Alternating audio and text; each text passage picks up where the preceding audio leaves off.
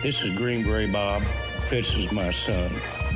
I proudly serve my country with the Army Special Forces. We live in a land of the free because of our brave men and women, past and present. This is our troop salute.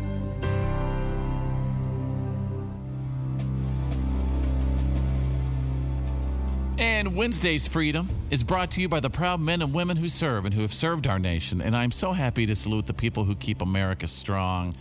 You know, honoring our men and women in uniform, it's one of the highlights of my job on the radio. And today we salute Cody Gebo of the United States Air Force.